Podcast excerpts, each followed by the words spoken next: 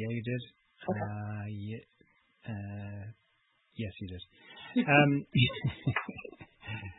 Janice Brock on Patreon, thanks for the tea, Janice, says, uh, Ayana, congratulations on your award. Your work is lovely, so unique. Your paintings appear to have strong graphic lines and design. Do you decide the background graphics first and then add the figures, or do you choose the figure and add the background design in relation to the figure? It's usually the latter, um, because I have to know a little bit about the story before I can incorporate the patterns, because they have significance, you know, um, whether they're, like I said before, whether they're given Um, information about timing or setting, um, yeah, that that image has a bigger piece of the puzzle, so that has to happen first. Okay. Uh, Trevor Thomas on Instagram says, uh, how do your ideas for paintings begin?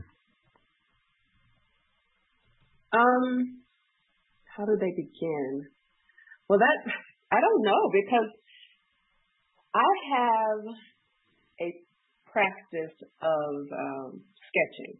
So, and, you know, I'm sure many artists do, where I just give myself time to just sketch. I also listen to and read a lot of books. So in my sketchbook, it's probably just as many words as there are images. And um, so some of those ideas may begin to formulate, you know, months in advance before I actually go and, you know, decide to execute it. Um, and whether that comes from a current event sometimes, um, or something I've read, a, a concept, a theory, a tr- and oftentimes it's actually me trying to understand why things are the way they are, or why we do what we do, and putting things in context. Um, so I do a lot of thinking and, um, and then I just kind of go back and, and reference things that I've written and drawn and bring those back together to, to execute an idea, whatever feels right at that time, you know? Yeah. Yeah. Uh, Penny Moes again on Patreon says, uh, do you make sketches of ideas for paintings before creating them? So, yeah, it's kind of the same, like mm-hmm. how you record your ideas, really. Do you make little thumbnail sketches? Do you? Yeah, I have to. Yeah. Voice memos. Because, what do you do? Yeah, I have to. Uh, I do all of that. All of the above. I don't know about you, but I have, I've spent some years where I was, like, trying to figure it out on canvas, and that life just did not work for me. You know what I mean? Like, um, playing with colors on the canvas, or playing with um, maybe an arrangement on the canvas. I have to. I say I'm like one of those superheroes that can jump through walls, but I have to know what's on the other side of the wall first before I can actually make that leap. Um, so for me, um, yeah, recording, writing, drawing, sketching, and you know, doing that digital work is a big part of that process. Right. Um, okay. Skip Rode on uh, Patreon. Thanks for the tea, Skip. It says, Ayana, congratulations on winning the Bennett Prize. Your work is very strong and very deserving of recognition. How do you choose the images for your paintings? It looks like you're using vintage photos, family and friends, maybe, question mark. And then also Brooks Frederick on Patreon. Thanks for the tea, Brooks.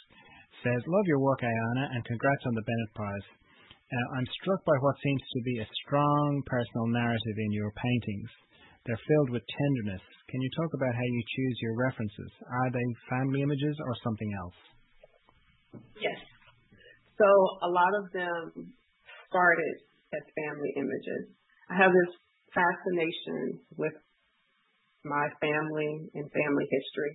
Um, and so I would spend a lot of time looking through the old photo albums that were at my grandmother's house and asking questions about, you know, um, family history questions. So, for example, I was really fascinated, and I am really fascinated with the idea that my grandmother Um, her father was actually born into slavery. So that's right. not, it doesn't seem like that long ago, right, when you put it in context yeah. like that. Um, she's in her nineties, of course, and um, he was much older when she was born. Um, so understanding that, were you going to say something? Yeah, I was going to say, just say that again. So your grandmother's father, so your great-grandfather. Mm-hmm. Yes. Wow. Yes. So I believe um, he was, again, he was young. Um And then old, significantly older when um, she was born. But yeah, she's in her nineties now. So that's still like, you know, that connection there. And there's so many yeah, yeah. stories between then and now. And you to think about everything that um, the family's gone through to get from one stage to the next stage. So I've, I've always been fascinated with those types of stories, stories about my grandmother's life. Um, And um, my mother and my my aunts and uncles, and so it's just so much that um, that I look to in my family. But as I got a little bit more, um, as I evolved a little bit more, I started to make more connections with what was happening in my family in the context of what was happening in the country. So thinking about um, land ownership, you know, and how that was transferred, how land um, has been lost over the generations um, from many Black landowners. Um, thinking about economics, thinking about all of these things. And because I, you know, I, I know I don't know the answers to a lot of things, but I'd like to spend the time exploring and at least getting a better understanding.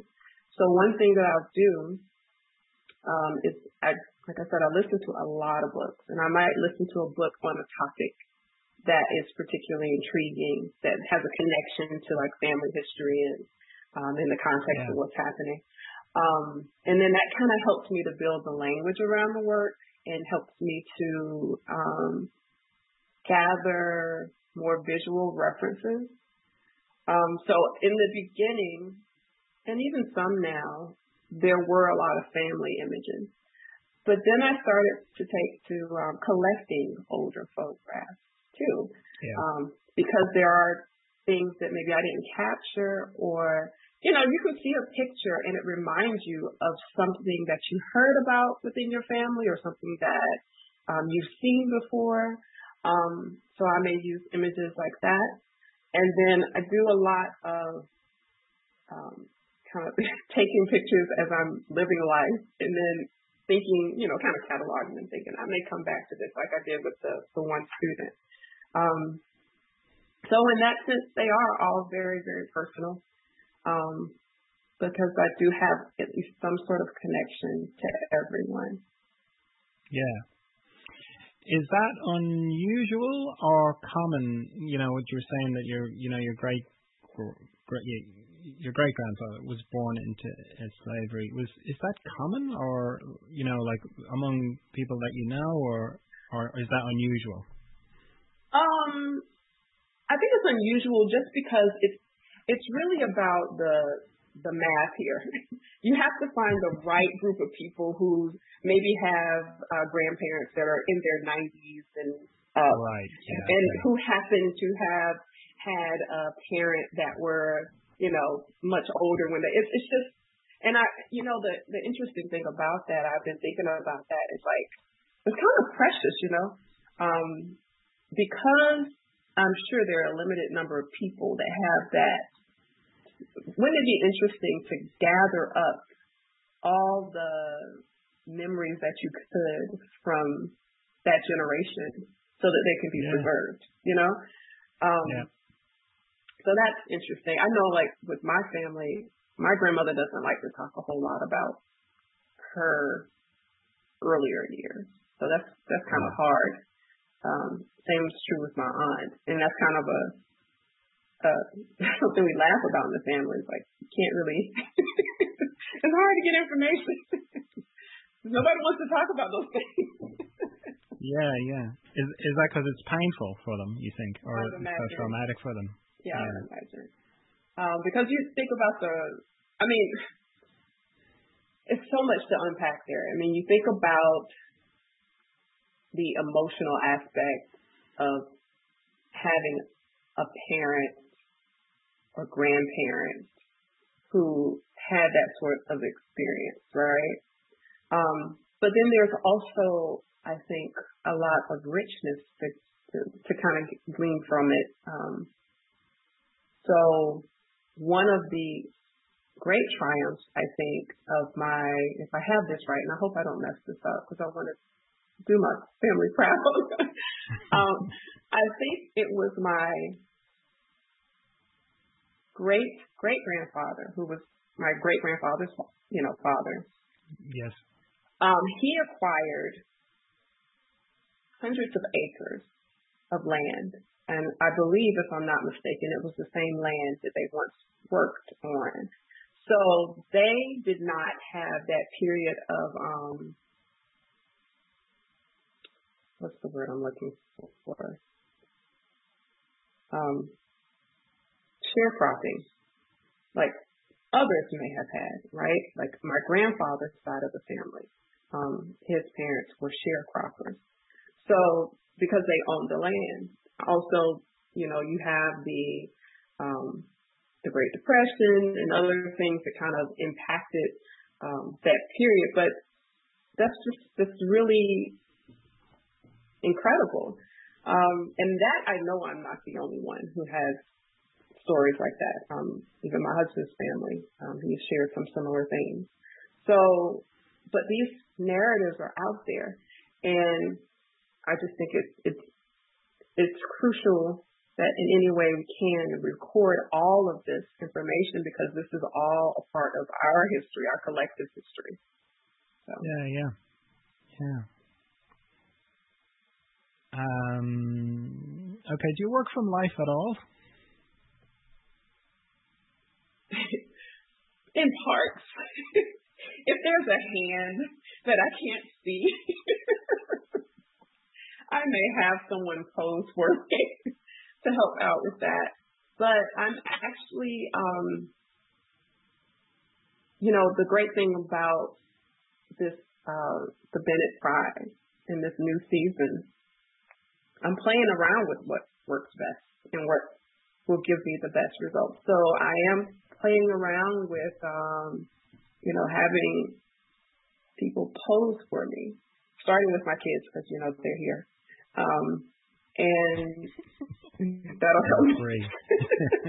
Help me to decide. They're well, free. Assuming you're free. They're Did here. You you pay them? I gotta earn their keep. uh, it's heavily implied, but you know. But um, yes, yeah, so I'm I'm playing around with what works best. What what can I do that will allow me to communicate best what I'm wanting to say in my artwork without making yeah. compromises. So I'm, I'm giving myself a window of time to kind of play and, and see what works. Yeah. Yeah, I meant to ask you that about the Bennett Prize. Was the prospect of a solo show where you like, right, I know exactly what I'm going to do, or was it like once the dust had settled, you were like, oh, okay, I've got to have a solo show in two years? It's definitely the latter. um, but I'm excited about it. Like, I ha- at one point I, I did say, I know what I'm doing next, you know, and I still want to do some of the things that um, were on my to-do list of things, of images I wanted to paint, um, because I think that's important in the process. You got to get it out to get to the next thing.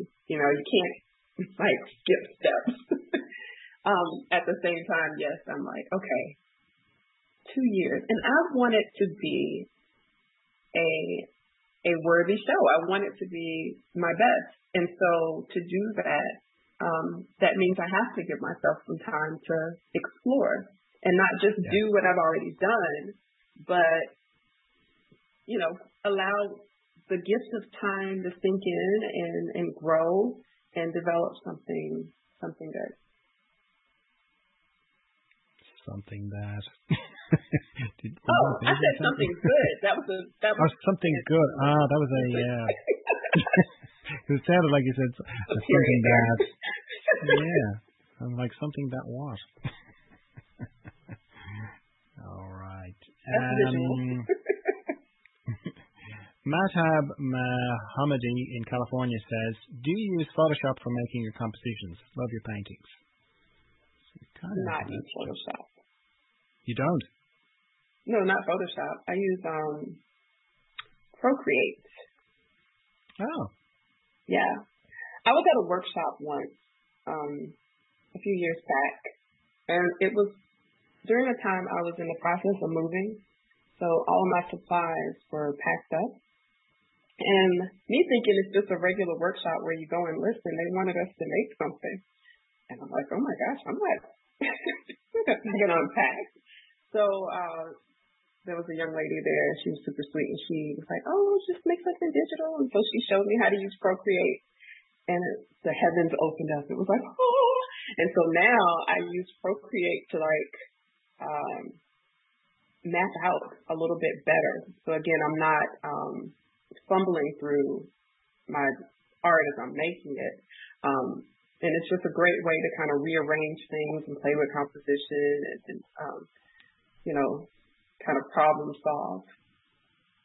Right. So, and have you used Photoshop, or and you just find you prefer Procreate? Because I have used both, and I find Procreate good for drawing, but not good for compositing and layers and moving stuff around. I find that it's a bit fiddly.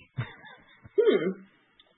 Well, okay, so the answer to the first part, have I used Photoshop for that? No, I can't say that I have, not to that extent. But for me, um, I use Procreate on the iPad, so, and I do the layers, and I do the, the, you know, all the manipulation of the images and things. So, I don't know, it just works for me. Yeah, yeah. Is Photoshop easier?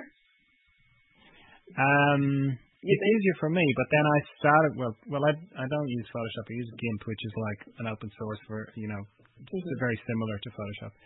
Um, and I'm, I'm just used to it. So okay. the, to, when I was using Procreate, um, I was like, yeah, this is okay, but I can do this much easier and more, you know, I'm not, um, more precisely. I can do it more precisely because I'm not relying on how, when my finger comes off the thing that that's where it's supposed to stay. You know what I mean? When you, like with, with Procreate, I found like when you're moving something around, it's almost like hit, a little bit hit or miss when you take your finger away that it will stay where you put it. It okay. might move a tiny bit, you know?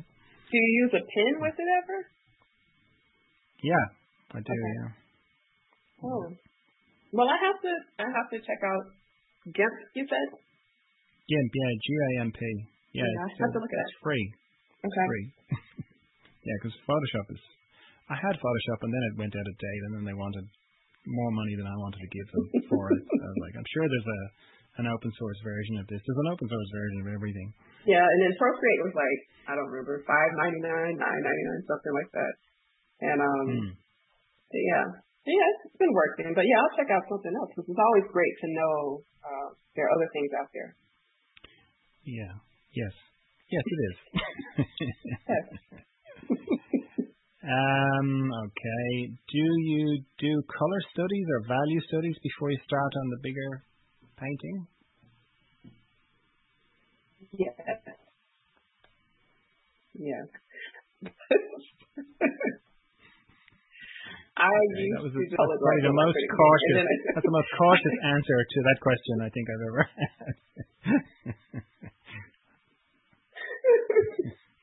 Why, why do you say that? Well, it's usually either yes or no. It sounded like I was out. You were in the witness box, and I was asking you. So, where were you on the night of the fifth? Were you there or not? Well, no, maybe it's just, I was. it makes me every. It, it makes me think of something, you know. So, I'm, when you ask that question, my answer is yes. But I also thought about when that changed because it used to not always be a yes. And I remember, okay. um, I don't remember if it was like a former professor or classmate once that said something like, you just put colors anywhere. Like, what do you mean? But I realized you know, over the years that, um, and certainly for the work I do now, color is so important for what I'm doing. Like, it's a lot of color in there. It has to, it has to jive together well. So, um, so yes is the answer. And it's a firm yes. Okay. um, right. Penny Moes again says, what's your preferred medium? And then what's your preferred substrate? So by medium, um, right. I'm guessing she means acrylic or oil or watercolor, or because we'll get to other mediums in a minute. Okay. Um, preferred is oil. I work with acrylic um, as well as oil, however. And my preferred substrate has, it has really been, you know, the standard canvas, but I am playing with various substrates right now too. And the reason, because here's, here's the thing, the reason was I needed something that was um, accessible. And as you pointed out, I live in McDonough, Georgia. And we have like Hobby Lobby and Michael's, right?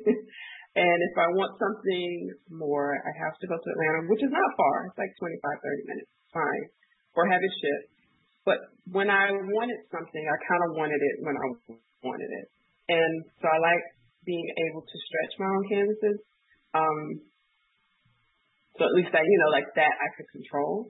I started playing around with making my own cradles, um, a while back, but ultimately I, I stuck with using um, canvases. But I am now playing around with like the gesso board because I want something that I can get at a bigger size. Um, but I'm just wanting to see what gives me the best effect. So I'm still growing and playing with, with materials in that way. Yeah. And yeah, okay. Yeah, you, that's right. I knew there was a question in my head. Um, you said acrylic and oil. So you mix them on the same canvas? I may put um, my underpainting as acrylic um, put for the patterns, for the print, and then um, put oil over it. Okay. Is there what's your what's your reason for that? Well, because depending on the print, um, I needed to dry a little bit faster um, to put whatever design over it. Um, also, it depends on how detailed it is. You know, you can kind of control the spread of acrylic a little bit better. Um, and sometimes getting that richness of color, it's helpful to have a layer of that acrylic underneath. Right. Mm-hmm. So that's good. That's why I do that. And yeah. I don't even remember when I started doing that or how I stumbled upon that. But um, it it it works. Yes, it does. um, so with the oils and the acrylic, but with the oils specifically, do you have a particular type of medium that you like to use? Um, brand. Or no, like, you with, know, the, with the oil. Yeah, like stand oil or walnut oil or peanut oil. Is peanut? I don't think people. No, oil. no. I don't. I don't. I don't use a lot of mediums with my um, with the oil paint. And what about solvent? Are you a solvent or no solvent person? I am, but I'm weaning off of it. So. Oh. Trying to cut down on solvent, okay. Why is that? Um, your family had an intervention? No. I want to cut down on the solvent, Mom. No, it's nothing like that. I think here's the, here's the truth of the matter. I'm as I learn things, I'm trying to apply things, right? So as I'm learning of um. possible better ways to do things, cleaner ways to do things, I try them. You know, whether or not it'll stick, I don't know. Um, but I'm just giving it a go. Um, and truthfully, if you ask me these questions in a few months, next year. It may be a completely different answer because, like I said, um, I literally came back, and I, although I have three paintings that I'm finishing up, I'm kind of like giving myself a clean slate. Like I'm playing around. I'm trying to see. I'm wanting to fill in the gaps for things I don't already know, first of all. And I yeah. want to see what works best, not what what works best based on the parameters I had to work within before, whether it was because of a limit limitation of time or resources or whatever, but what works yeah. best. So that's, that's why these answers are kind of like, I don't know, we'll see. Yeah, and I imagine like just just uh, being around uh, ten artists who have quite different ways of going about things, just hanging out with them. But, like that's a big download of information. Even just like looking at the work up close, yeah. that's gonna. I imagine it would have made you kind of. Uh, I mean, I know it was like that for me, just even looking at pictures of them, like, oh, yeah. okay, I never really thought about doing it that way or this way, or that's interesting. Like this, because uh, each uh, person had a particular, a different way of going about things. Mm-hmm. They did, and, and that was incredible to see. Um, some things I have, like I've asked um,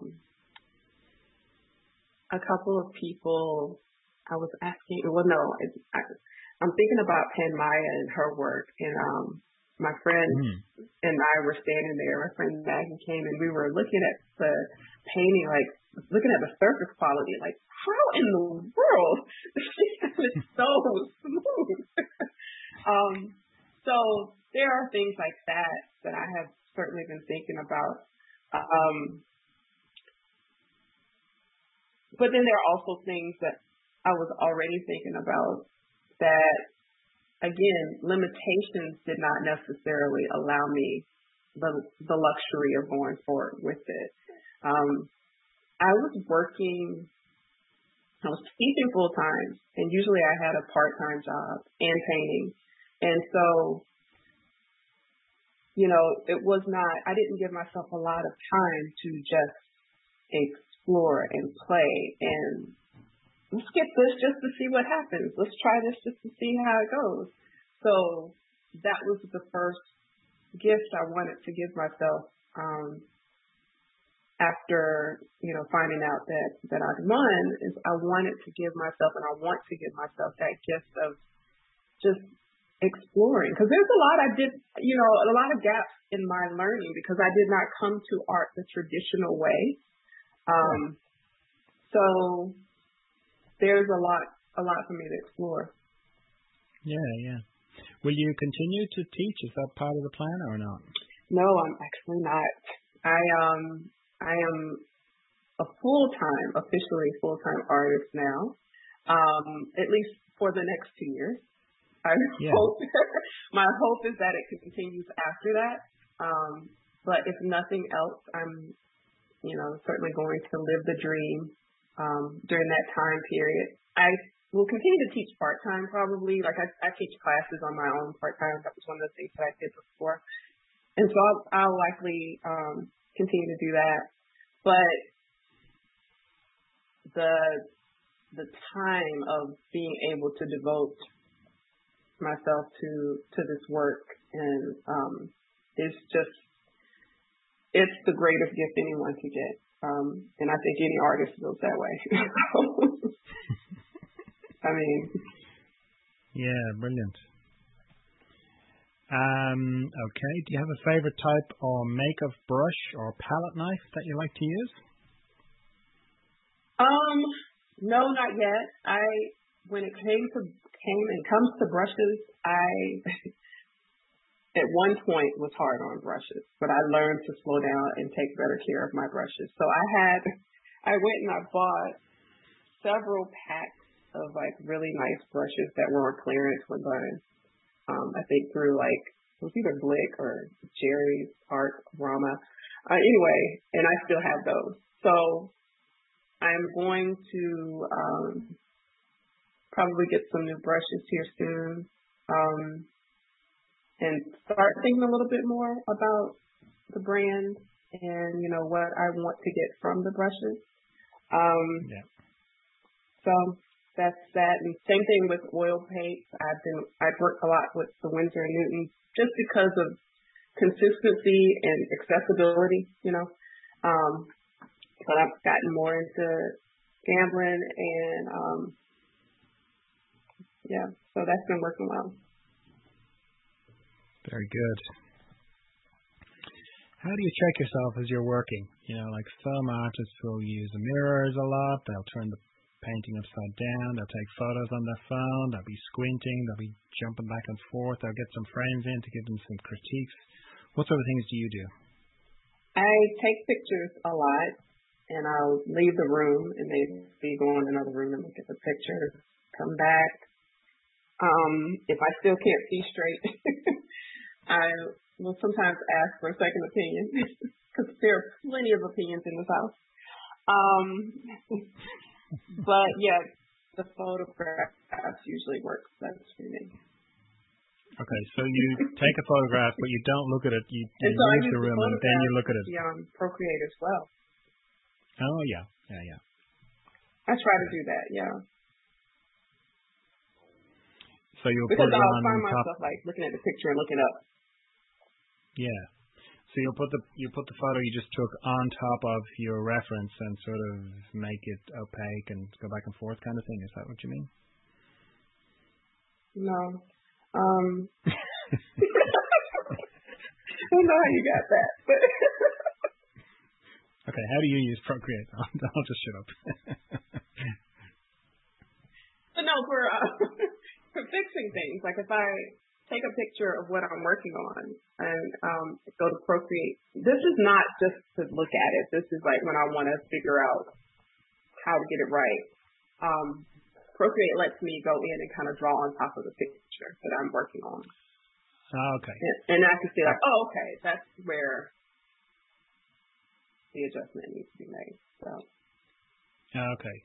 Well, what I was talking about with what I do sometimes is I'll take a picture of the painting and I'll put it as a layer on top of my reference, and then I'll what's it called? I th- opacity. So I can you can slide the opacity, so you can make the mm-hmm. photo I've just taken transparent, so I can see through, and then yeah. it's pretty obvious where I've drifted. That's a good idea. I don't know. I don't think I've ever done it quite like that, but yeah, that that makes sense. Yeah. The trick, if you're listening, is uh, to make sure you take your picture very square, because it's quite easy to take a distorted picture, mm-hmm. particularly if you're if your drawing is drifted. Mm-hmm. You know, if you if your camera's slightly skewed or keystone one way or the other, then you then it's just, it's going to look wrong anyway. Yeah. What kind of yeah, lighting setup? Do you, does that make sense? Yeah. Um, mm-hmm. What kind of lighting setup do you have in your studio? Um, I just have the uh, overhead lighting. I have a little lamp, um, and I have a big window, so I have a lot of natural light. I am actually in the process of moving to a larger studio space that has even more natural light, so that's going to be great. Um, but I do a lot of work. Um, and, you know, in the early mornings and the evenings. So um, just having good lighting in general is really important. Right. Um, will this be the first time you've had a studio out of your home? Oh, it's not going to be out of the home. Oh, okay. the, the bigger, the new. If only, yeah, um, there's actually a little spot. I think I might have mentioned this before when we talked. Like three miles away, and I thought, oh, that would be perfect. But then I reached out yeah, yeah. and they said they don't have anything available. Oh, okay. So, um, you know, but where we live, we actually have plenty of space. I just wanted to be out of the house.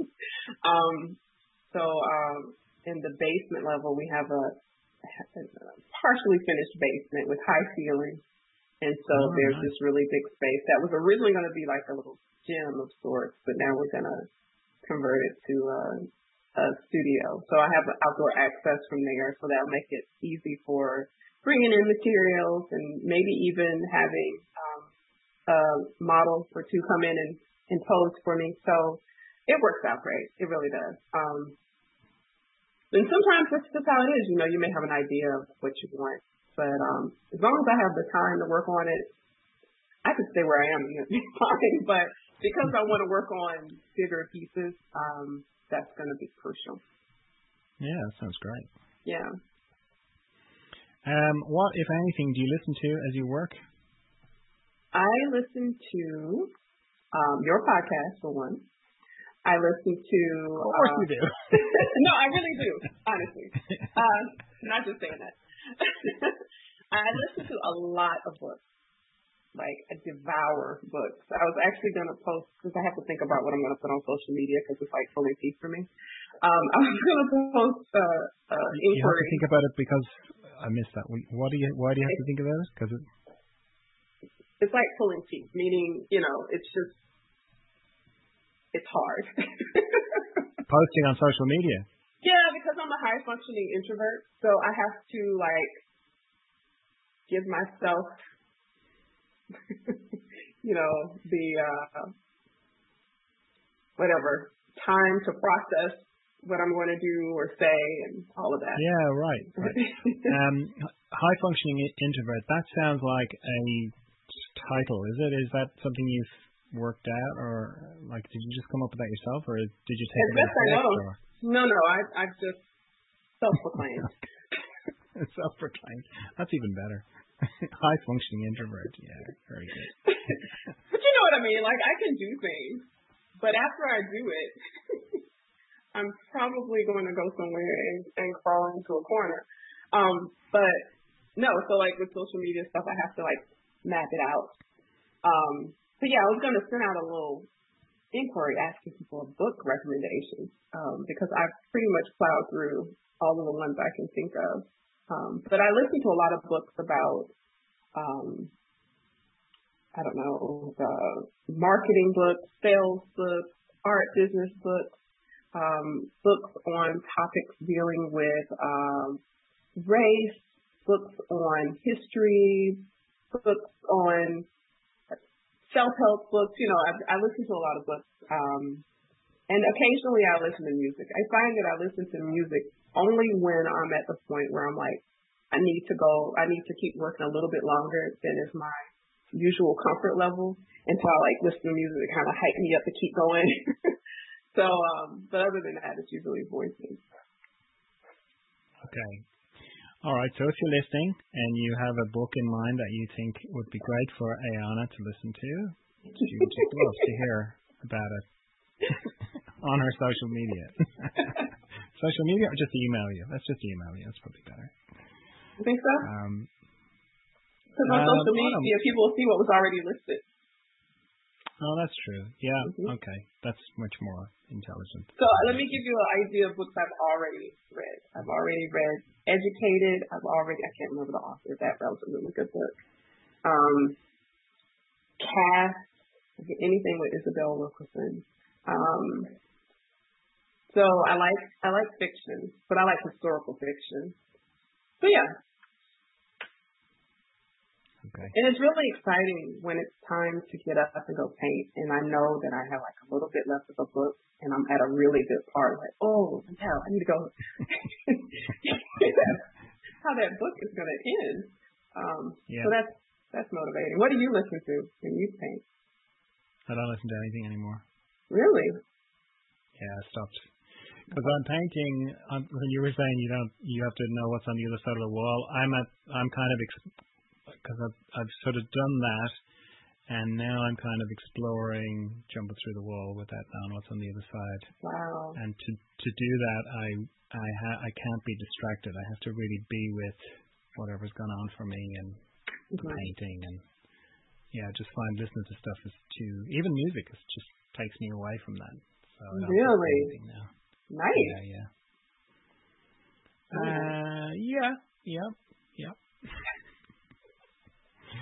Um, when you were saying that about the audiobooks, I have um, my brother's wife has a longish commute to work, and she, she listens to books. And he said a number of times, like he's heard the car pull up, car pull up, you know, that she's arrived home from work, and half an hour later she's still in the car. She hasn't got out of the car because she's listened to the book. She's like, "Hang on, it's a really good bit. You know, I'll be in in a minute." know that line. um, you know, why I was asking about the testing thing for the introvert thing is there's a lot of, I don't know, it's all abbreviated I N S, something or other, yes. you know, people, I'm familiar. people take. Oh, you're familiar. What is that? What is the, what is I that? Don't know I them am... all. I yeah. don't know them all. I know my kids know them. Um, yeah, they are very right. into that. Um, the teenagers, the girls. Oh. Um, yeah. And the, so yeah. they, they've told me I am something. So I'm kind of like, okay, um, whatever.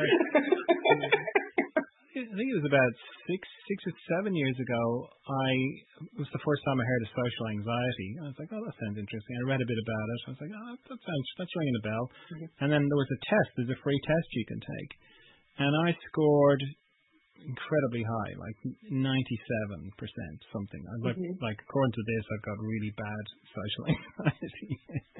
Wow. But, um, yeah. Um, But I don't have any problem with social media. Like, that's easy for me. So it's all... So it's interesting, right? Like, you have to find, you figure out, with or without the name. Like, the name kind of com- might confirm some things sometimes, but you figure out where you fit and what works for you. Um, yeah. If you listen to yourself and if you, you know, are observant enough of what's going on around you. So, like, I noticed yeah. that for me, teaching um, was very, it, it, it's very depleting. Like, after I have a day of teaching, I would usually come home and either sit on the sofa for a while, and it took a certain amount of time for me to kind of just come back to myself um, yeah. or lay out on a yoga mat. Because yeah. it, it, it, it does, it, it goes against um, social. Truly, and to some extent, you know, of course I love the kids, but it goes against some part of my nature, that natural way that I function. Um, so, yeah, that's interesting. Yeah, I've, I've heard other people who are uh, described themselves as introverts as, you know, like it's kind of classic introvert thing that it that just being around people is draining. Mm-hmm. You know, like if you're an extrovert, being around people gives you energy, and if you're mm-hmm. an introvert, it's the opposite, you know? It's the opposite. I remember telling someone um, in the height of the pandemic, uh, they were talking about how hard it was for them socially, yeah. like missing people, and I was like, ah, you see how I feel every other day, you know? yeah. yeah, yeah. It's so true. So um, then that the Bennett Prize then would have been perfect for you. Not too many people, just, you know, I imagine. Or would it, if there was, if that place had been packed with people, would you have found that much harder? Yeah, well, I mean, so can I, but like I said, I'm high functioning. yeah. yeah, I can, as, as long as I have my mindset for it. I don't, you know, I can, yeah. I'm fine. I, I just, um, and I do a lot of kind of like visualizing what things are going to be like ahead of time. Kind of, um, you know, working through it, thinking about, okay, well, if I, I know I'm going to be doing this today, then beforehand, I'm probably not going to do anything at all. And for the next day, after, yeah. you know, so that sort of thing. Yeah, yeah. Yeah, yeah, I'm a bit like that with, um, I find social things are hard to do spontaneously. You know, like mm-hmm. my wife comes home and go, oh, let's go and do this thing. It's like, okay, give me about half an hour to just change gears so yeah. I can get ready to do it, to go and do that. Yeah. Yep. I, I can definitely relate to that. But um, it's kind of cool, you know, as we get to a place where you just know yourself enough to know what works. And, and what doesn't, or how to make things work. It's, it's really, it's nice to be that in touch with, for me anyway. Yeah. That in touch with. Yeah. What I found with reading about, say, the social anxiety stuff and then scoring really highly was, um, I found it just was very compassionate. It was like, oh, okay, because, you know, I mean, I kind of grew up in the sixties and was told I was shy and was mm-hmm. like, you know, my mother was not like that at all. My parents were not like that at all, um, particularly my mother. So it was it was always like a, a feeling that there's something wrong with me. So I found reading about it and kind of going, oh, okay, so there's a lot of other people who are mm-hmm. like this as well. And it's a, it's a nervous system thing. It's not a personality flaw. It's just the way your nervous system is configured, you know? Mm-hmm. You just think things are a threat that are not. So you're in a party where everyone's having a great time, and you feel like you're being attacked or something. You know, that's certainly the way I experience that anyway. Um, I was like, oh, that's just your nervous system is miscued on on what's actually happening. You know, and I think books have opened up my mind in that way a lot. You know, like that that exposure to, oh, there are other people that are like this, and they have a name for it, or um, even with art, there are other people who think and function like this, and, and they're called artists, you know. So yeah. I, I think uh, books are great, you know, in opening up uh, another world to us that maybe otherwise we wouldn't encounter. Yeah. Yeah, I've been enjoying Ken Honda's book about money. It's called Happy Money, just while we're... Okay, I'm going to jot that down. Money. Happy Money. And then I, I'm actually reading another book called Happy Money as well, but it's completely different authors, but that's pretty good as well. Okay. I mean, those kind of, those two are very good. Yeah. That's my book recommendation for the moment, yeah. Okay. Yeah, I have other art ones. I can't think of them off the top of my head, but I'll send them through afterwards. Okay, that sounds great. Um, right. Now, quite a few questions about patterns. Kathy uh, Lindert on Patreon again says, um, what significance do the various patterns play in your work? Penny Moes again on Patreon says, how do you decide on the patterns that you place? They work together so well and yet are seemingly different. And Skip Rhodes on Patreon says, your work uh, is an interesting combination of volumetric figures set against geometric shapes and flat patterns.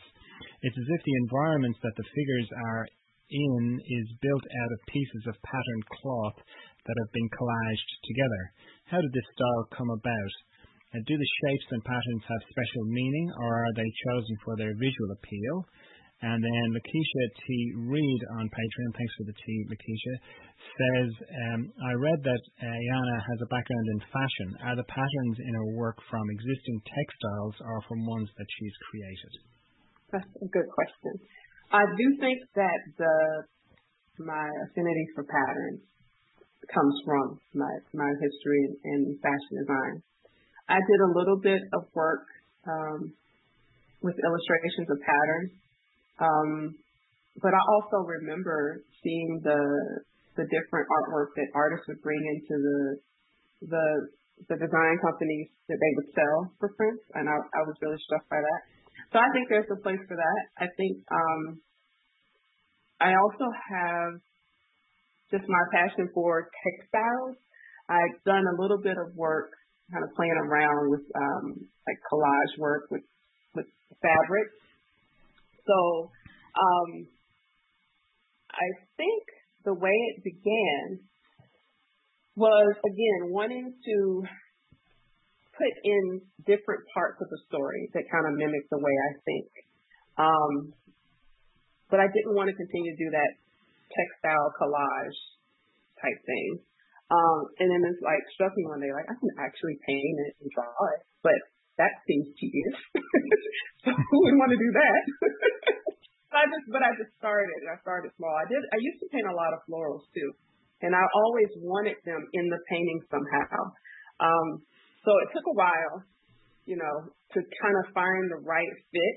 Um, and I think um, just thinking about quilting and quilt art, all of those things played a role in like trying to figure out how to get these patterns and prints in there. Um, for me, when I look at a particular pattern, I'm thinking about, you know, what I associate that with, um, whether it is a time period, like I said before, or whether it's a particular thing. What it might be something that just reminds me of um, a place and time that maybe no one else, you know, seemingly has that same association. Um, but maybe they do. I don't know. So I, I try to bring those types of things together. Um, trying to make sure I'm covering all the questions. So I will collect images of patterns. I'll sometimes take pictures of things that I'll see in passing. Um, sometimes I will, I think I have like on the wall, um, I have some tracing paper that I drew very meticulous patterns on, and I was using that and collaging it on the canvas for a while, but that took up way too much time. It's like, it's got to be a better way.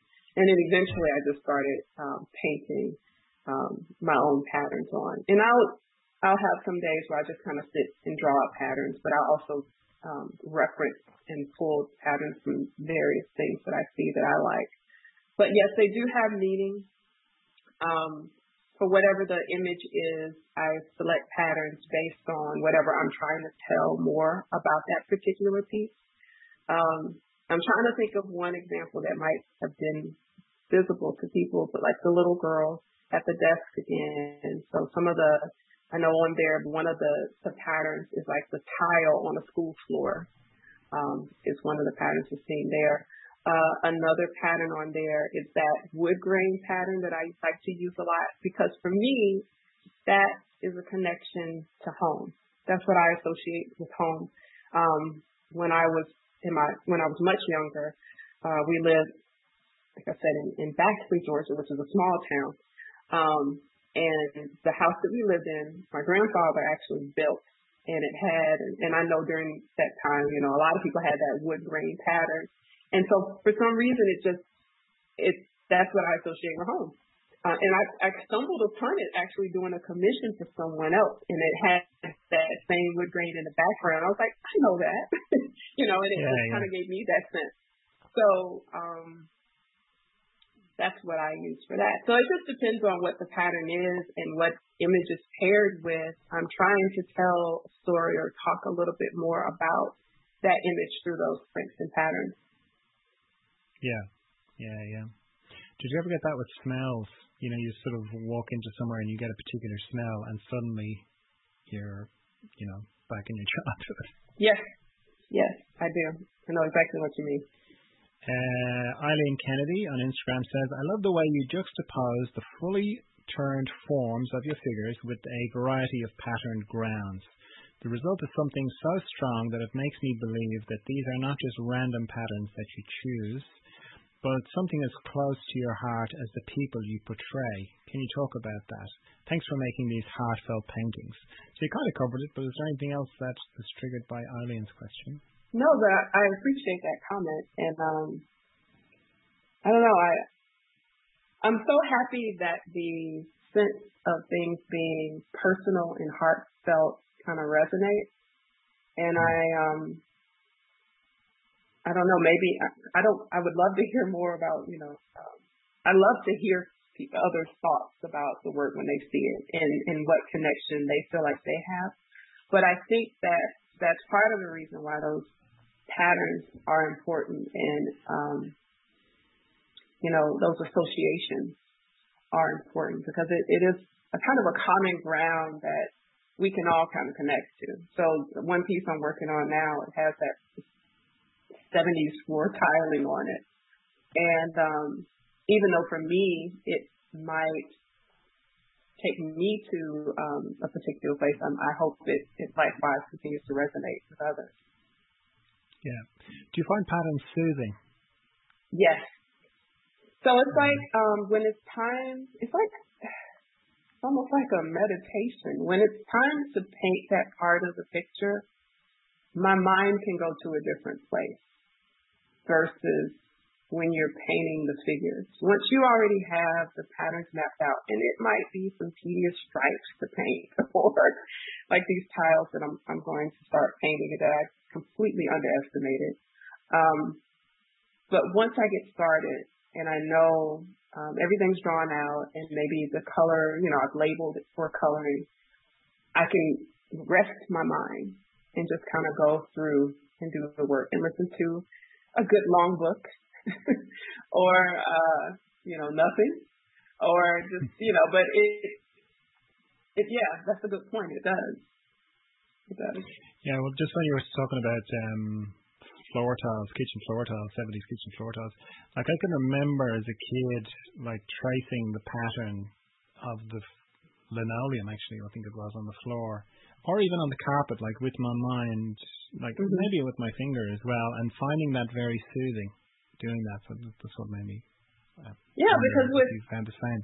I do, and, and with all of them, when it's something that, it's like the first step is trying to figure out a pattern, right? Figuring not just in general what pattern to, to to create. But once you have that pattern, what is the pattern within the pattern? It's like a little puzzle. So where, where's the repeat? How do you mimic that in a way that, you know, lets everyone know what you're working on and, and helps them to see it the same way? How do I pull out the essence of what it is for everyone to understand? So that's a step. But then once you you have that pattern, just following that pattern is so, I don't know, it is very soothing. Mm. And um, I, I've never really thought of it that way, but it is. And so now when I'm spending hours doing it, I'll think, think about that. um, you're never remember, to... it's soothing. Yeah. Um, you're never tempted to uh, use a stencil, are you? I make stencils. Yeah, I. Um, it just depends on what it is. Um, sometimes I'll make my own stencil, um, which is, you know, that's a process too. Or yeah. I'll make a stamp. Um, oh, yeah. But most often it's something I draw out and paint. Yeah. But I do, I try to think about what the most efficient way to do this. um, yeah. But oftentimes it, it still ends up, you know, drawing it out and, and going for it. Yeah. I find the sort of patterns that have a kind of fractal quality, meaning, you know, like you start off and you sort of, there's one little pattern and then there might be in a group of four, let's say, mm-hmm. and then as you go back, that group of four may forms another pattern, um, and then those groups of fours are in groups again, you know, so as you as you pull back, the, you know, there's, you can zoom in and out on the pattern. I find those really, yeah, they're probably the, the most, I don't know. I don't know whether soothing is the word, but the, the most engaging. Like I'll be sort of going in right.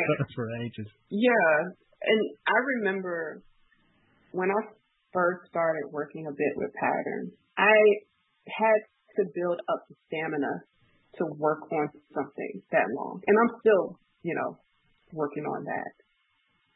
But and especially from listening to so many other artists who have been. who were trained to do that. Like, again, I came, I took the scenic route here, so I had to learn a lot of things on my own. Um, so learning to build up that stamina and learning to get the benefit of that and just like, like, yes, it's going to probably take me a week just to do that one section, but it's worth it, right? Yeah. So soothing.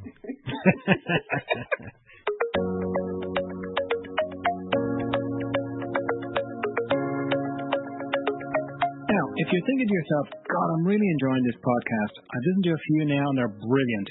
And there's so many of them. And I've learned so much from listening to them. And you know what? If I met that John Dalton fella in real life, I'd love to buy him a cup of tea and have a chat with him. I'd love to do that every month if I could. Well, now you can. The tea part at least, because this podcast runs on cups of tea bought for me by people like you who listen to the podcast and send me the price of a cup of tea once a month through the Patreon account. That's patreon.com forward slash John Dalton gently does it. All one word. And if you're one of those people who already send me cups of tea through Patreon, thanks a million. The tea is lovely and I really appreciate it. Now, the great thing is that if you can't afford to send me the price of a cup of tea or you don't want to, that's fine. You still get exactly the same podcast for free.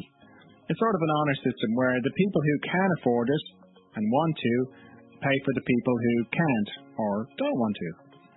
So it's all lovely. So if you'd like to send me a cup of tea once a month, you can do that through Patreon. I'd really appreciate it. It makes a huge difference to me. Uh, okay, Skip Rode again says, um, many of your figures are recognizable individuals. It seems to me that the paintings are not really about them as individuals, more like they're playing a role or standing in as representatives for a much wider group of people. Is this right, and can you discuss it? Yes, that's right, and I so appreciate you saying that because um, I love that. I love hearing that others are able to see it that way. Um, again, trying to think of uh, another good example. Well, I'll stick with the same one because I don't know. I'll, I don't know what all images, you know, people have seen of my work, but um, the little girl, again, representing the student, right? Um, and it was literally a student of mine, but I was not trying to have it to be a particular person, but represented, representative of a group. Um, another example, um, even with, you know, and it's funny because for the, the show, the Rising Voices two, for the Bennett Prize, um, all of the paintings that they selected were all little girls. So likewise for all of those. Um, it's a couple that I recently painted. Um, it's the same thing. They they are reminiscent of, you know, like the um, the matriarch and patriarch of a, of a family, like the foundation of a, a community. And um, my husband walked in and he saw this painting when I first started working on it. He was like, "Oh, that reminds me of my my uh, grandfather and grandmother." I was like, "Good, that's good. Um, I'm glad it reminds you of someone." So I appreciate when I hear comments like that because that is that is what I want, um, for it to remind us of something. Um, because I, I just believe that. And looking back, it helps us to understand where we are um, and how we're going to continue to forge forward. Righto. um, Davey in Georgia says, "It's wonderful to see a fellow Georgia artist get recognized with such a prestigious award!" Exclamation mark. "How has growing up there influenced your art? Do you have any uh, local inspirations or influences? Congratulations, Davey." And then Susan Cartledge on Patreon, thanks for the tea, Susan, says, I'm really, enjoy- I'm really enjoying your work, Ayana, and thank you, Mister Dalton, for all your fabulous interviews. Looking forward to this one. You're very welcome, Susan. Ayana, having lived in central Georgia, and then she has in brackets Macon, I'm assuming that's a little town, uh, for many, many years, um, aside from possible trips to High in Atlanta, from where, as a child, did you receive your early inspirations? Good question. Uh, Georgia questions, yeah. Yeah, Georgia questions. Hello, everybody from Georgia. Um, I did not, you know, the first time I went to the High Museum, which is in Atlanta, as mentioned, I was in high school. I was a senior in high school. And um, my dad went on a field trip with me, and we went to the High. And it was, I just remember it being a very memorable trip. But that was my first time going to, um, that I recall going to a museum. It, it may have been that maybe we visited someone and went to one, but I don't recall. Um, so childhood, no, there was not a lot of art. I mean, my mom sold home interior, which was that, uh, you know, the kitschy artwork that was um, sold in, in groups with the sconces and all of that. So she used to sell that. So I, I see some of that artwork. Um, and um, my dad, I think I might have mentioned this, you know, he brought home a print of a William Johnson painting once. Um, so I remember seeing those. I don't even honestly know. I thought about this once. I don't know where I got the idea that I wanted to be a fashion designer. I have no idea where that came from. Other than, other than like, you know, I remember um, they bought that, that encyclopedia set that they would sell door to door. Maybe something was in one of those. um, but I do remember, I just always loved to draw little people in dresses. And I could remember exactly how I used to draw them. And I remember the revelation of a neck and a neckline. um, so early inspirations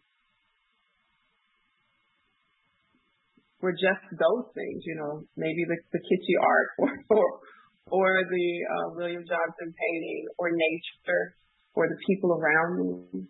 Um, um, my... I have two aunts that actually exposed me a lot to textiles and sewing. Um, so that stuff, but the fine arts, I did not know a lot about that. And um, that was definitely something that I had to grow into understanding in my adult life. Um, so in terms of early influences, I, I don't know art-wise um, that I had a lot as a kid. Um, the other part of the question, I'm trying to remember. Oh, um, but local artists that I came to know over the years, um, again, in adulthood, that have been an inspiration to me. As I mentioned earlier, uh, you're talking about creative heroes, um, Bo Bartlett. Um, Charlie Palmer is an Atlanta-based artist, and he's definitely someone Um, who does some amazing work that I admire. Um, Tracy Morrell is another artist. She stood out to, or stands out to me because uh, when I moved back to Georgia about, I don't know, maybe ten years ago, um, and I started to have the idea that this was something that I wanted to pursue. Um, she and I were in a show together, and I just spoke with her briefly, and I talked to her about her work because I loved it. And she started to mentor me, and she talked to me. You know, uh, we talk over the phone occasionally, and she talked to me about goals and um, what that life looks like, and you know, and and at, at that point, I had not had that type of real life exposure, so.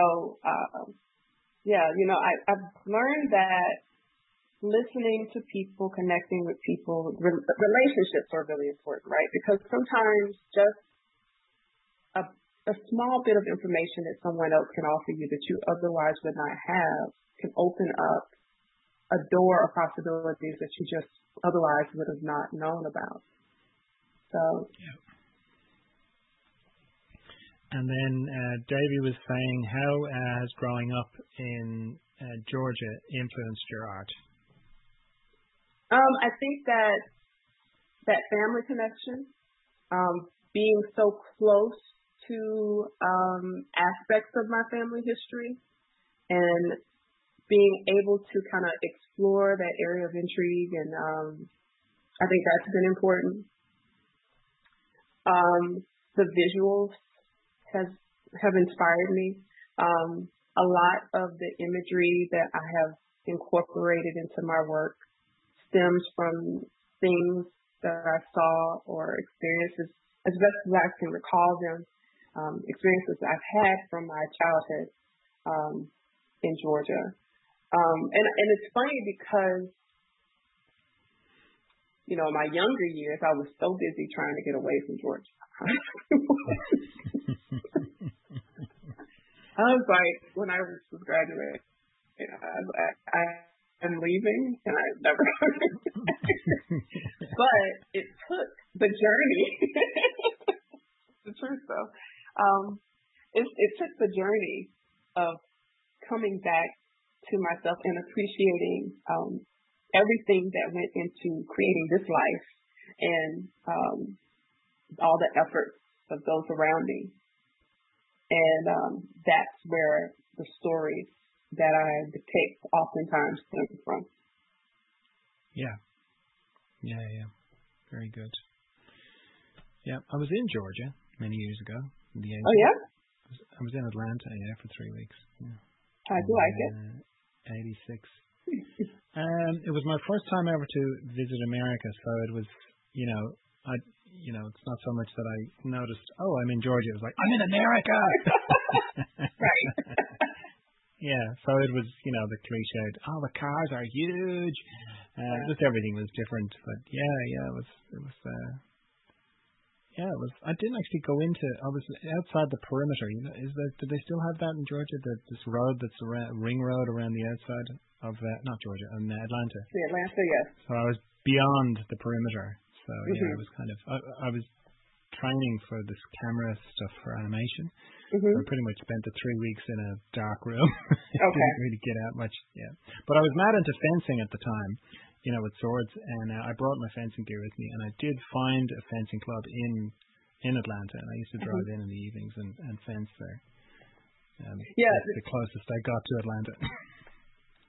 Well, that sounds fun. The, the city, you know, the city, yeah, yeah. Yeah, well, you know, to people in the city, I live far away from Atlanta. I'm like, you know, to tell someone, like, oh, I'm in McDonough. Oh, that's so far. Yeah. Not that far, but, but okay. Yeah, yeah, yeah. Um... Okay, right. James Gerald over on the Art and B S podcast. If you don't know James, James um, has this podcast, and I was on his podcast recently, so if you want to go and have a listen to that episode, it's fantastic, of course, the one I'm on. Well, James's podcast is very good too.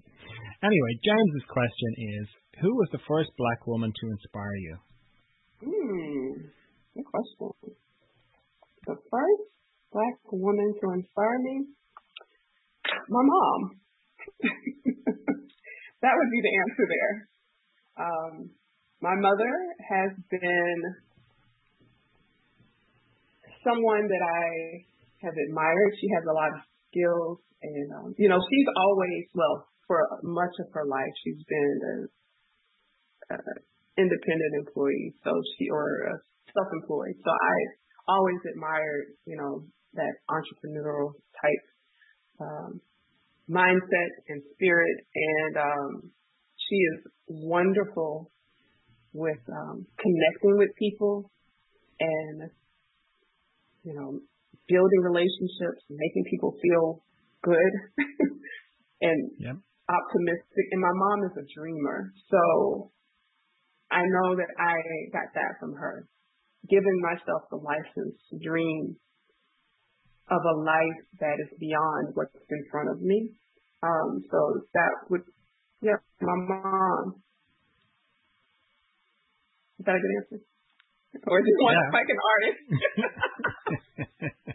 I don't think he does. I think he does whatever you were going to say. Very good. Um, so you had a post, I don't know if it's still there, but you had a post on your Instagram with your son. And it's sort of, I can't remember what it said exactly because it's not there anymore, but it sort of said something along the lines of, because I'm the mother of a black son, or something along those lines. Do you know the one I'm talking about? Yeah. And, pardon?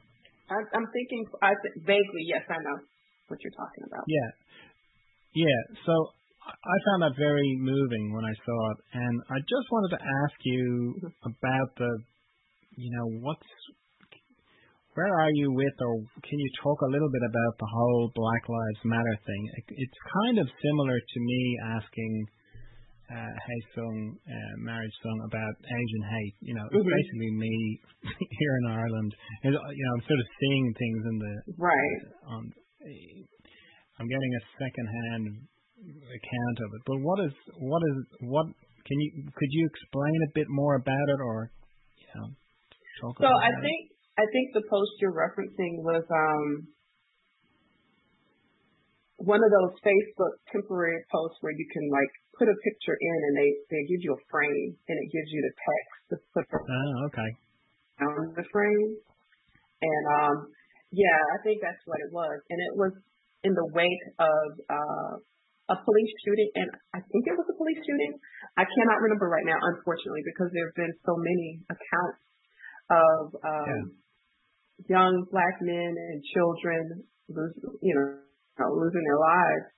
Um, so I don't remember if it was during the time of um, Tamir Rice or whom, whose life was lost at that time. But I do yeah. remember feeling like um, it was a personal hit. It was, yeah. I mean, just that, because I think about my son, and, and I'm trying to kind of go back to that uh, that mindset or, or that post, because, I, I again, honestly, I don't remember which one it, it was, but I think I was thinking about my son and um, raising him to know how to handle situations and raising him to be aware of what's happening in the world around us and having to explain things. And it, it is a hard conversation, and it is unfortunate that anyone has to have that sort of conversation. I think, you know, you talk about um, Black Lives Matter, and we talk about um, the acts of hatred towards um, Asian Americans. All of this stuff is absurd. It really is. And, and it's just, it's heartbreaking that what I always say is, like, life is fragile enough. The last thing we need is to hurt each other and to, you know, cause additional pain and, and heartache um, on this already very fragile life. Um, so anyway, that's, and I, I try to, and I think about, like, okay, how do I want to talk about these issues? How do I want to address these issues? And so that's part of what I approach in some of the artwork as well. Um, yeah. And pulling in uh, the images of people from various times, but also creating that universal connection with those prints and patterns. Like, you remember, you were there. You remember when this print was out, right? You remember that time period. This was where my family was. Where were you? You know, and why are we here now? And how can we get to a better place? So I, I hope that um, as I evolve, I can better um, articulate through the art a message that hopefully resonates with people. To, because I like to believe that most of us are good, right? And I like to believe that most of us want the best, but we cannot deny the things that are out there, the systems that are already in place that have not served everyone in the community well. Yeah. So is it, like, are you concerned, like, for your sons and your husband and just generally, like, when they leave the house, you know, what's, what's it like? Um, I, it's, it's funny, not funny right now. I think that with the issue of guns in general, um, it's like the level of concern and the appearance of the concern shifts from week to week, you know. So we've had a number of those instances that I'm sure you guys have seen in the news where people are, you know, shooting, you know, road rage, so they'll shoot at the other vehicle, things like that happening across the country. Um, so it's, and, you know, we all have a short attention span, right? So it's like one week it's your concern um, about the issues of being Black in America. Then another week you're just concerned about being in America, like, in general. I mean, I don't know. Um, so, but yes, I, I I am probably more concerned about not the day-to-day, but the overall, their overall understanding of how things are set up um, and how to maneuver through the system until it's fixed to be able to live a life, the life that we want to live, the life in peace, you know. Um, and I, that may not, at least today, you know, unfortunately. Yeah. Um, so it seems like, is it that, you know, with all these different things that are happening, is is it getting better, or are people just becoming more aware of, of things they weren't aware of before? It's very hard to know, like, certainly from Ireland, it's very hard to know, um, you know, is, are things getting better, or are things just becoming more, they're just more highlighted now? Are you referring to in, in terms of race relations? Yeah. Um, I don't know. I think it depends on what your definition of getting better is. And I think, like, this, these are the types of things that I try to explore in, in my reading and try to get a better understanding of myself. Um, so in one person's mind, and, you know, looking back, and I'm thinking about, um, like, my grandmother's generation. What would better have been, right? Um, but then you springboard to now. It's the problems that still exist are embedded in a system that never was corrected, right? So in that sense, no, it's not. because, because certain things should not be a problem. It should not be a problem. And I think this was related to race. I think this was related to gender issues. I think, I mean, it, it shouldn't be a problem for one person trying to do a simple task um, any more than it's a problem for another person trying to do a simple task. Um, but unfortunately, you know, putting race into the equation, our history makes things a problem, and our lack of addressing and redressing Um, history makes things a problem. Um, and I think it's important to understand context. If we try to just look at things from the surface, like, okay, well, from here to here, yes, it's, you know, this is different, so it's better, right? But we have to look at the context of um, how things are evolving. Why have they not Why is the system set up to not be in favor of a particular group? Um, and then at what point are we going to deal with that? I don't know. It's a lot to unpack there, I think, and it's, it's really hard to just um, give a blanketed statement. But I I try to be optimistic about all things. Otherwise, what's the point? And I think that that is just a great task that we are given as a society and as a human race, to get to a place where we truly um, are working to make a better society for everyone. Yeah, yeah. Do you um, do you find it hard not to be angry all the time? Now, the reason I'm asking you is the just putting in my own context, right? So I'm Irish, right? And mm-hmm. um, normally, you know, I don't think about it too much. But if I'm talking to someone from England and I get a whiff of that kind of patronizing thing that English people can have towards Irish people, suddenly mm-hmm. I um, feel myself getting very angry. And I think it's like, you know, seven, eight hundred years of oppression from the uh, English people, it's coming to the surface, and suddenly, you know, I'm, a, you know, I'm, I'm, I, there's a, like a generational thing behind me of, you know, um, all the people who were oppressed for all mm-hmm. those years. I can feel it, you know. Um, so I can, just thinking about that for me, and like normally that kind of thing wouldn't bother me at all. But even if I see it on the telly or something like that, you know, I'll get suddenly yeah. I'll, I'll feel, you know, quite an, annoyed about it, you know. Um, mm-hmm. So do you have something like that as well? Like, do you, and how do you, and if you do, how do you deal with it?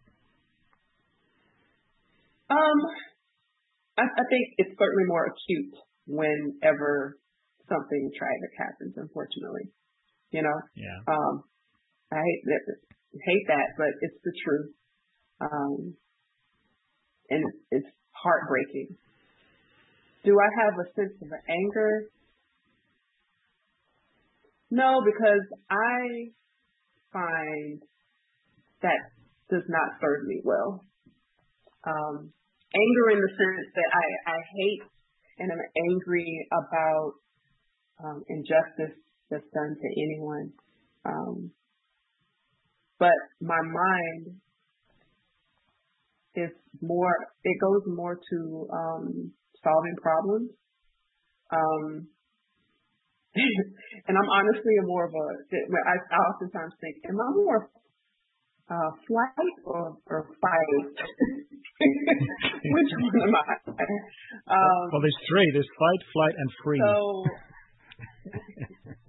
oh, is that right? Hmm, I had to think about that one. But even if you freeze, eventually you have to do something, right? Uh, so, um, right? You have to. You'll still well, have to do something in the, the end. Freeze, the freeze response is like playing possum. You know, it's a version of that. So you're sort of hoping that the whatever it is that you are either considering fighting or running away from, that it won't, that it will decide that you're not a threat and it will just go away. So that's a temporary flight. Uh, well, no, it's like people get stuck in one of those three things. They'll get stuck in fighting all the time, they'll get stuck in running away, or they can get stuck in freeze. Mm-hmm. Well, I don't know. I, I think I am more, I'm more like, okay, what are we going to do here? Um, that's, that's mm-hmm. usually where I end up landing with things. Um, do I, I have been angry at systems. Um, I have not, in my experience, I have not had an, a direct experience where I felt that level of anger, hatred towards an individual. Um, but I have seen how um, perhaps a system maybe presents itself to um put either me or someone I love in a not so great position, and then I feel that rising up, as you call it, um, mm. that that defensiveness. That's probably a, a better word. Um, so a case, a small example. When we moved to Georgia from North Carolina, my kids were um, all pretty young. I think third, second, third grade, and first grade, no, kindergarten and preschool. So the two that were in second and third grade, um, they were going to a new elementary school. So when I went to the school to register them, they immediately were putting them in the remedial classes, which is the lower level classes. Um, sight unseen, right? And, um, well, they saw me and signed them up, and, you know, no assessment or, or anything like that. Right, yeah. No school records. And so I, being in education, I don't even remember what was said or how I, I knew that's what it was. I asked the, the principal about it, and she's like, oh, well, you know, whenever we have someone come in from out of state, that's what we typically do. You know, so I had to push back on that, and um, then they put them in um, the regular classes. And then over the year, again, with me being in education and being able to advocate for them, Um, they were ultimately placed in the gifted classes, which, why do I have to be there to advocate for yes. the best education for my kids, right? Like, and I think about someone who maybe didn't have that vantage point of being an educator to do that. I've seen mm-hmm. that happen in various ways. I've seen, um, you know, even career-wise, I've seen things that have happened for me, and um, it's I get it's upsetting. It's certainly annoying, but I'm more like, okay, so what are we gonna do? Um, yeah. And I try to be a little bit more um, strategic and direct about how I handle things. I try not to get too caught up in a in an idea. I want to deal with the problem directly. So in terms of being angry all the time, um, for me, I don't know that that wouldn't serve me in terms of being able to deal with matters properly. You have to yeah. keep, uh, for me, I have to keep a level head. I have to be in a space where I can, um, articulate and advocate and do whatever needs to be done, and, and even educated times, um, so that we can get the results we want. And is it fair? Is it fortunate? You know, is it good? No. But what am I going to do? yeah. And I trust, yeah. too, that, um, you know, I, I'm very spiritual, and I trust that everything I need and that I need to help others will be will be provided. Um, you know, even in my experience in, as, as an educator, I have not, that hasn't been like a walk in the park either. But um, you know, look at where I am now. You know, opportunities, doors that are open, they are beyond what any one person um, is able to keep from me. And so I will keep advocating for others in the ways that I can. And um, I don't know, just try to do what's right and what's good. Yeah, that's lovely. Um, just listening to you talk, I realize I've got the luxury to be annoyed because we're on the other side of it, you know, like we got independence in the yeah. nineteen twenties, you know, so I've got a whole nation behind me who are equally angry because we're all free, you know, we're all like, right. well, we got rid of them, we kicked them out, like, right. of course we can be, right. of course we can be annoyed at them now, you know, and it's over such small things. I mean, I know up the north of Ireland, it's still, you know, we're still working out the final wrinkles there, but it's, you know, it's not a, I'm in a, I'm in a completely different situation to you. Yeah, that's, that's a good point. Um, and that's where that, I've seen so many examples of where you just, you have to be aware of, um, you know, what will best serve you. Yeah. And, um, and what would best serve the situation. Um, because losing your, your level-headedness. it's no. Um, no. No. I've got that as well. I, I have the, I have those generations behind me of, of that. I know I'm very familiar with that of like, just get through this situation. And, and you know, I, I can, when you're talking, I can, I resonate with that for sure. Mm-hmm. Yeah. What um, shape, you said you're very spiritual. What shape does your spirituality take? Uh, oval? No. Aha, just what I thought. You're an oval Aryan. No, I just had to. That was funny. Um, uh, because of uh, just my upbringing in general, I I am a Christian. Um, now, I am not... Probably, I don't believe everything everybody believes. Um, so I am, you know, I believe in God's love, and I believe in um, loving others and all of those things. I'm not a religious person, um, right. if that makes sense. Yeah. Yeah. Yeah, but I say that because I think my journey with art has been spiritual, you know. Oh, yeah. And in what way? Well, the way art opened up to me, it it required of me to give of myself and to kind of um, do some reflection and um, uh, healing, and it was a like you know I had to trust the process. And um, I heard an instructor say this to another group. I went to a workshop, and I think it was for undergraduate students. And um, the individual leading the workshop was talking to all the other students, and he said something, and I was like, that's so true. He was like, you have to get you right, your insides right, before you can really take on this art journey.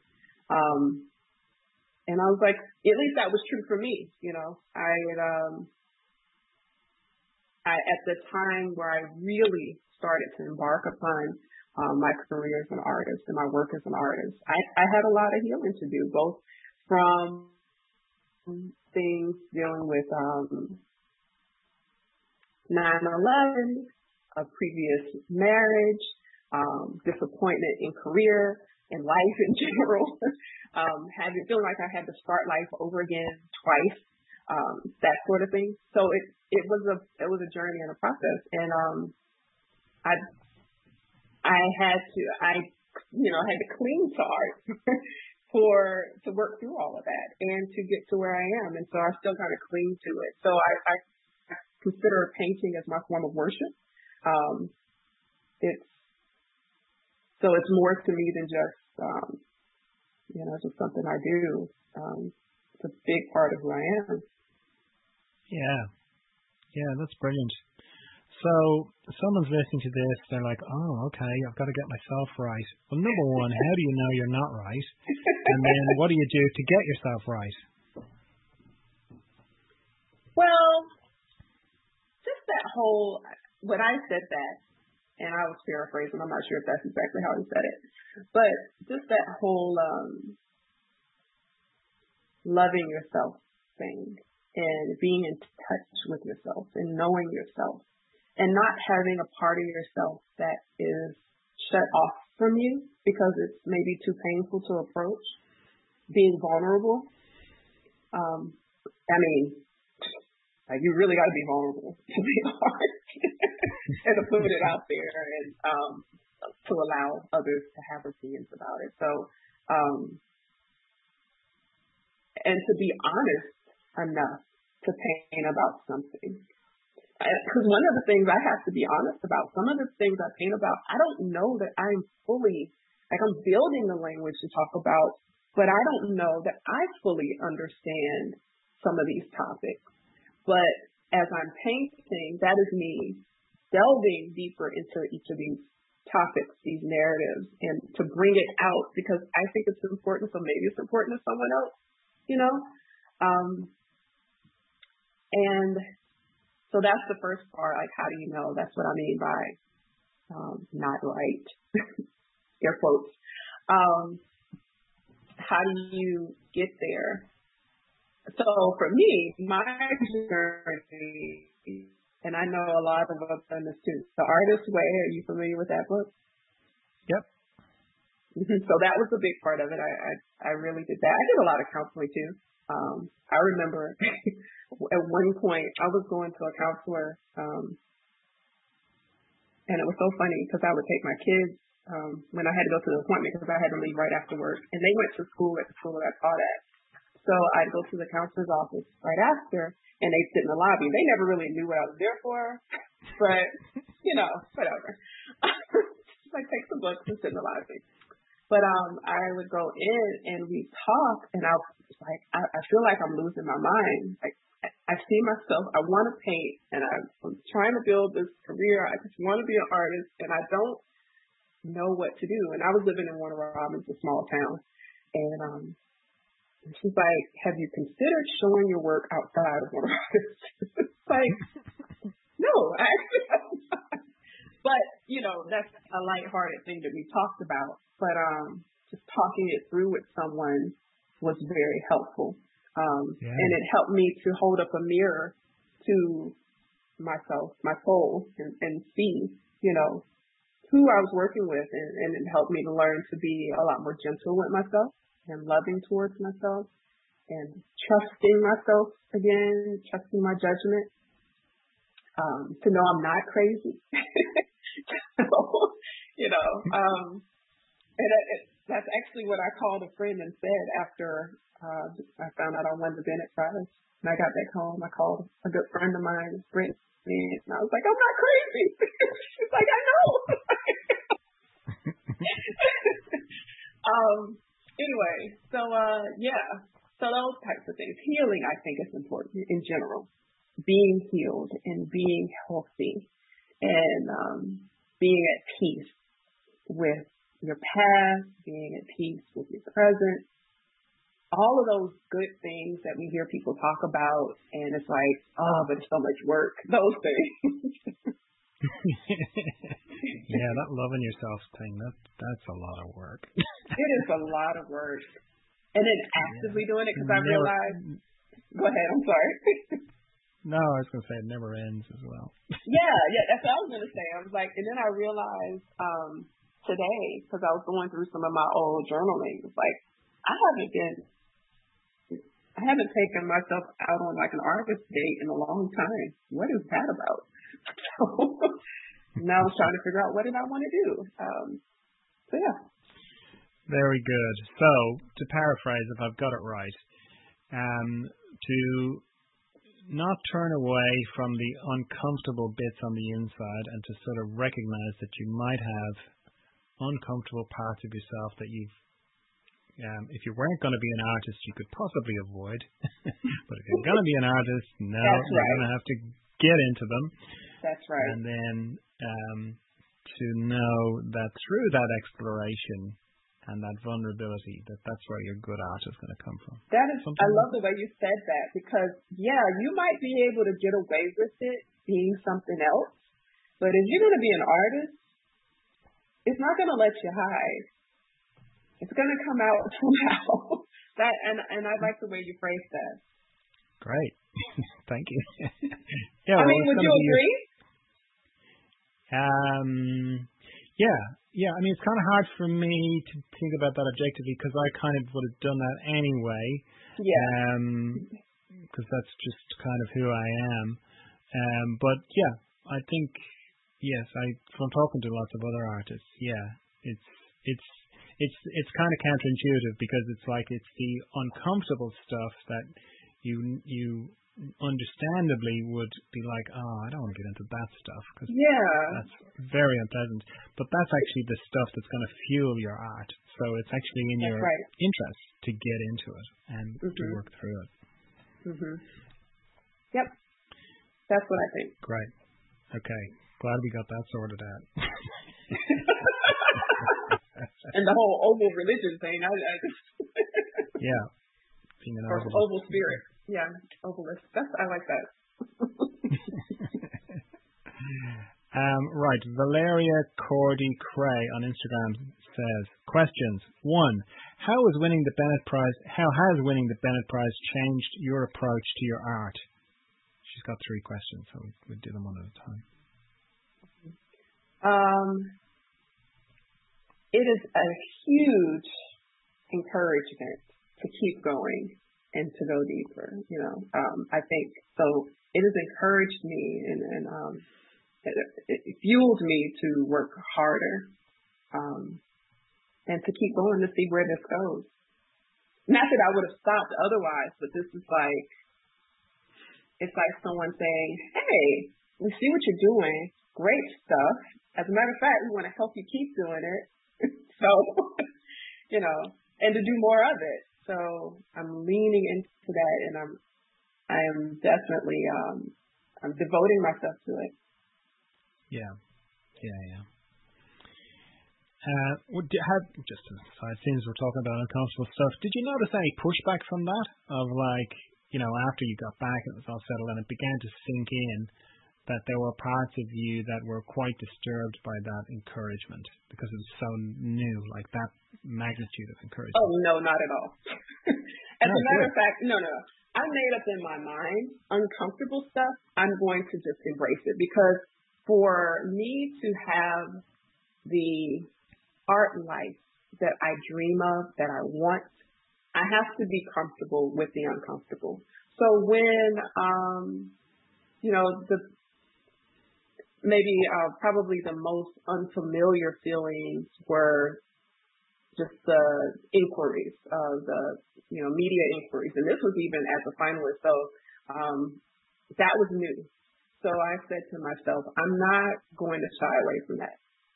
So high functioning introvert or not, we got to figure this out and we have to rise to the occasion. And that's what I, you know, I, and I constantly remind myself with my affirmations, like, I am enough and I have been preparing my whole life for the moment that I'm in and it's fine. So you just go forward. So like even today, you know, the technology stuff, it's fine. Everything's fine. You just go forward. And we just keep going. Brilliant. Question number two. Uh, what do you think is the attraction in your art? So based on the feedback that I've received, which I, again, I love the feedback, is um, that feeling of something familiar that uh, people take away from the work. Um, and the recognizing um, the familiar images, whether or not it's like someone that's recognizable, but the familiarity of it all. So I think that's it. Just because we like comfort, right? We like to know, like we like to be able to relate. We all really just want to be able to relate and connect with one another. Um, So I think that's it. I think, you know, and I'm open to being wrong. Yeah. No, that sounds good. Sounds right to me. Um, our question, question three from Valeria. How do you discipline yourself to paint? Um, so the discipline came in from other things. Like I said, I've, I've always had to, as long as I've been teaching, I've had to work multiple jobs because it's just, teachers don't get paid enough. um, so I, one of the uh, things I had to do was I always had to get up early in the morning. So whether I was transcribing medical reports or teaching kids overseas to speak English, it was an early morning endeavor. Um, so when I committed to um, a certain amount of time to work on my art some years back, I made the commitment that that time that I would typically use doing whatever that job was, I'm going to give that time to my art now. Um, so, and also knowing the demands of the day, um, that sometimes they can they can exceed the number of hours that are available. It's, I just found it to be prudent to, to get up early. So I try to start around four thirty, five, and um, just go straight to the studio, have a cup of coffee, go straight to the studio and paint. And then, um, you know, now especially uh, being full time, being able to devote that time at least until lunchtime, I've already got in, you know, a good few hours. And if I can do more, that's great.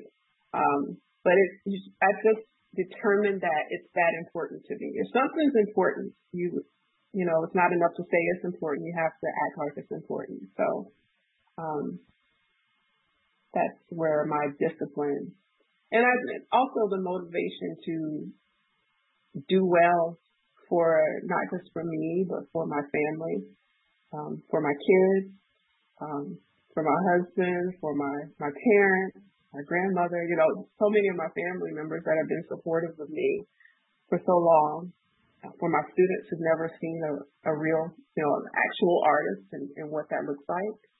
Um, I have, I have enough motivators in my life that there's no reason for me to stop and say, well, you know what, it's not that important, so that won't happen.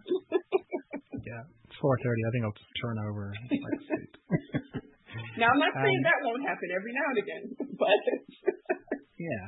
Um, but yeah, so. So before the Bennett Prize, like you you started four thirty or five, and how much would you get done? Like, when would you have to sort of stop doing that and go to the so, next thing? Yeah, I, uh, I would, during the school year, I had to be at work by seven forty-five. So it took me, and I, I had it kind of down to a you know, science here.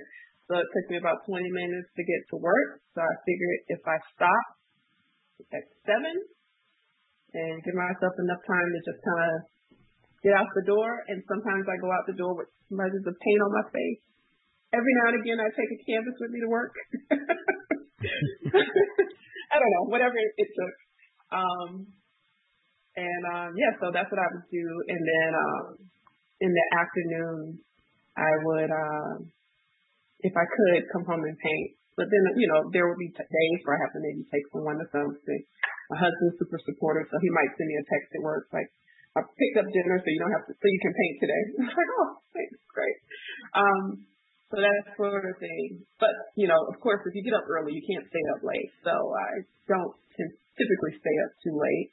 Um, and I try to listen to my body. When, when she's tired, we're pretty much done. Yeah. So to get up at four thirty, what time are you going to bed at? Um, it would not be out of the ordinary for me to go to bed around seven thirty. Oh, okay. And when I say go to bed, that means start the going to bed process. Ascending, you know, ascending the stairs. Ascending, I like that. Yeah, that's it. I'm never walking up the stairs again. I'm going to ascend the stairs from now on. Do you descend the stairs as well? I actually do. Oh, of course, that's brilliant. Yeah. Okay. So you start the process of going to bed and ascending the stairs. Yeah, yeah, so yeah, so um, yeah, I don't know, but that's roughly around the time I usually go to bed, seven thirty. My my phone does not ring past that time unless you know something really pressing. Stephen Bennett telling you. Yeah. Because most people know. Oh, she's asleep. Yeah. So okay, you start making moves towards going to bed mm-hmm. at seven thirty. Well, what time do you actually fall asleep? Get to go to sleep at? I don't know. It may be around. It may be eight thirty. Yeah. Um, but as, as long as General, here's my theory. It takes me about an hour. yeah. yeah. Well, I was going to also say here's my theory. Um, you know how when you're asleep, you're asleep, right? But when you lay down and you're resting, you know you have knowledge of your resting. And that's equally yeah. helpful. yeah, no, tell me get it, yeah. Yeah. Yeah, yeah. So, um, that to me is just as good. Yeah, yeah. Wow. That's pretty amazing. Yeah, no, I'm a nighttime person, going to bed that early. I think I was put to bed as a child too much, so I kind of rebel. Mm. I've got a big part of me that rebels about going to bed too okay. early. And see, I'm probably I, the opposite of everyone in my household that I grew up with, like my parents and my siblings. I think they're all night owls. So. All right. Were you put to bed as a child? Like, were you? Did you have a bedtime? You've got to go to bed now. I doubt it, but I don't. I don't think so. I don't know.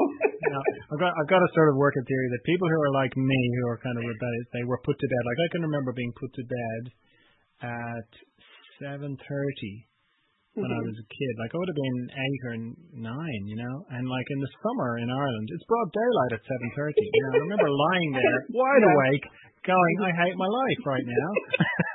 I want to be out in the garden playing, you know. So I think I'm still working through that issue. Well, maybe my kids will feel that way. I don't put them to bed though. I always okay. go to bed before they do. Um, so maybe they'll. I don't know what they'll do. They'll figure it out. um, okay, this is a slightly random question. I kind of think of this as a kind of a Mission Impossible question. This is from mm. Audrey Adams on Instagram, and. It's it's very Mission Impossible. Like it says, ask colon.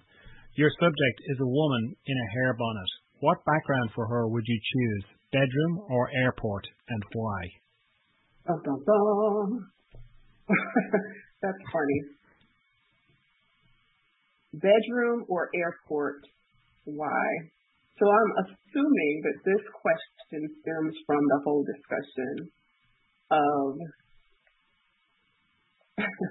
Hair bonnets in the airport. Um, Hang on, what's that? I don't even want to get into that. No, really, I, I, no, thought, no. I didn't. I didn't get this at all. I thought maybe I'm, I'm completely misunderstood this. Maybe it's not random. Maybe it's very meaningful. I don't know how meaning. I mean, I, I think it, it has a point. It has a place and it has a point. Um, but it's bringing like a, a more. Um, local conversation to a broader audience. So I, I and so I don't know. Um, it's kind of tongue in cheek, but it's just what's, to, what's a hair bonnet? So it's like something a, a lot of women put on their heads to sleep in at night. So to, to protect the hair, right? Okay. okay. So there maybe was, maybe I should get one. I don't use one when I go to sleep. I just break, you know, maybe pull my hair back and go to sleep on the pillow, but whatever. Um, so there was a discussion of um, women wearing hair bonnets in public at the airport. And I think um, one of the, um, an actor made a comment about it. And so I saw it on social media. See, I'm a little bit knowledgeable of things that are going on out there. Um, More than me, anyway. And so I was kind of like, okay, you know, and I, I kind of moved on. So if, if in fact this question is related to that, which I hope it is now, because otherwise I sound like I'm just rambling about something. Um, I would say... No, it must be. It must be, because why would they say airport? I mean, it sounds like it's exactly what it is. Yeah. Is it would, a race question as well? It is. It is, yeah. Ah, okay. Yeah. Right. Okay, I was being way too flippant there. Now I'm much more... Okay, right. So I would certainly say the bedroom.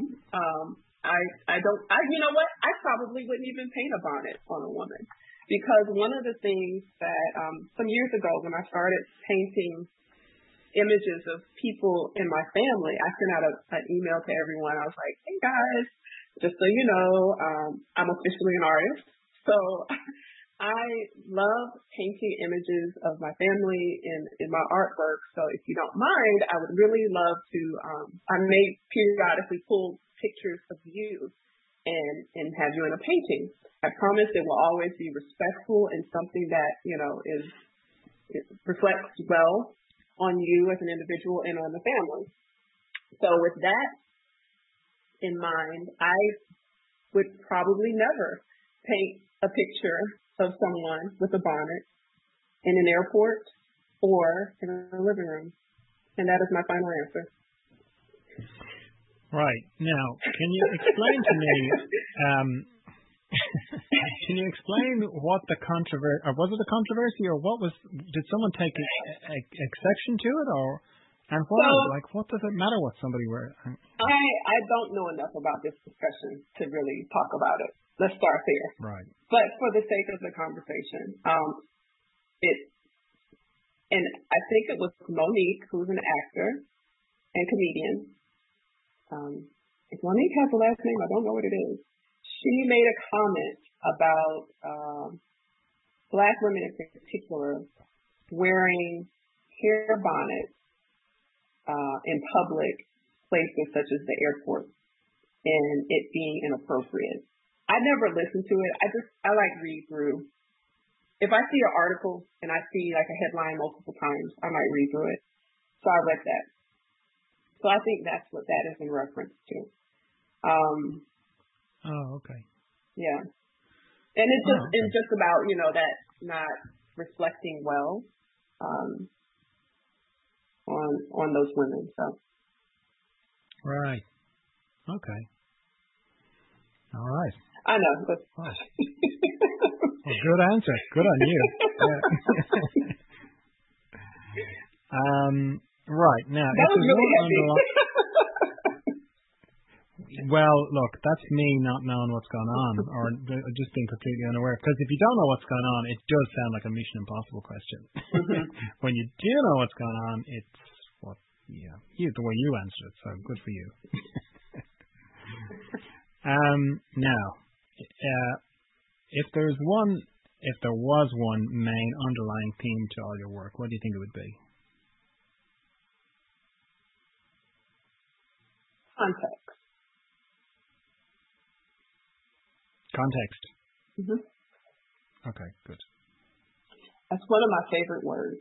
And I, I love the phrase. We were watching some movie or show, and the line was, context is king. And I love that. And um, I try to think about that in whatever I do. So context. Yeah, that's brilliant. Yeah, I could think about that for a good while. One could. um, now, the art business comes up regularly on the podcast. Mm-hmm. How has that been for you? Galleries, selling paintings, Instagram, social media, all that kind of thing. How have you gone with all of that? Well, I had to make it a point to decide, you know, make a decision to learn more. Um, my training as an artist, again, I took the scenic route. So it's rather limited. um, I'm laughing every time you say that because I'm like, if you took the scenic route, what what is what did I take? Because I'm like, I didn't really start painting painting till I was fifty. So uh-huh. what's the what's the longer version of the scenic route? I think we both did, right? I mean, it's just a, yeah. a longer a longer road, maybe. Yeah. I, I think know. I took the scenic route, then I stopped and camped for a while. Then I moved on, camped again. Right. Sorry, go on. But no, um, so what I was going to say was, like, in terms of painting, it, it, I was thinking about this the other day. I took one formal in-person painting class, right?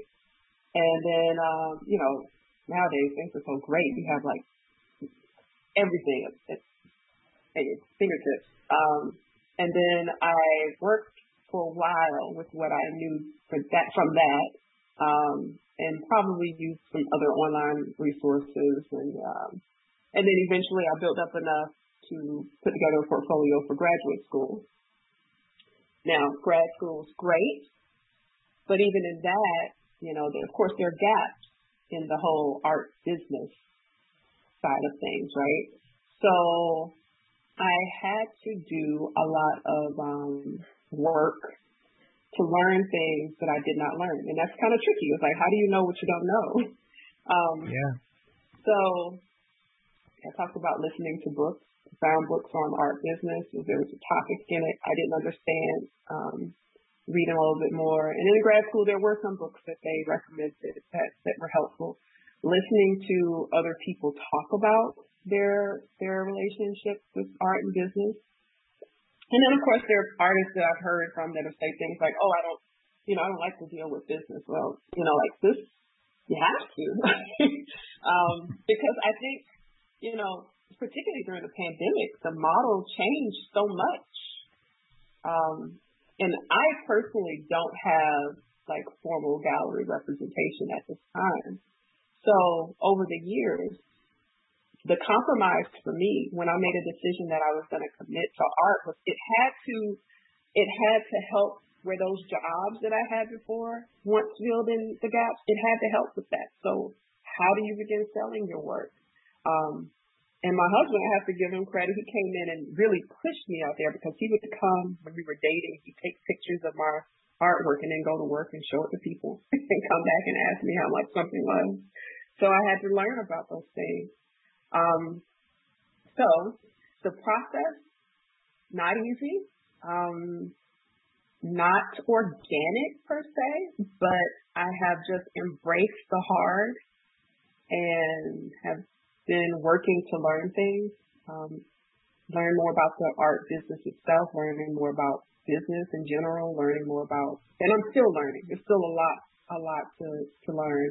And there have been many times I wish that a guy would, would just rescue me. Hey, we'll handle all of this for you. Don't worry.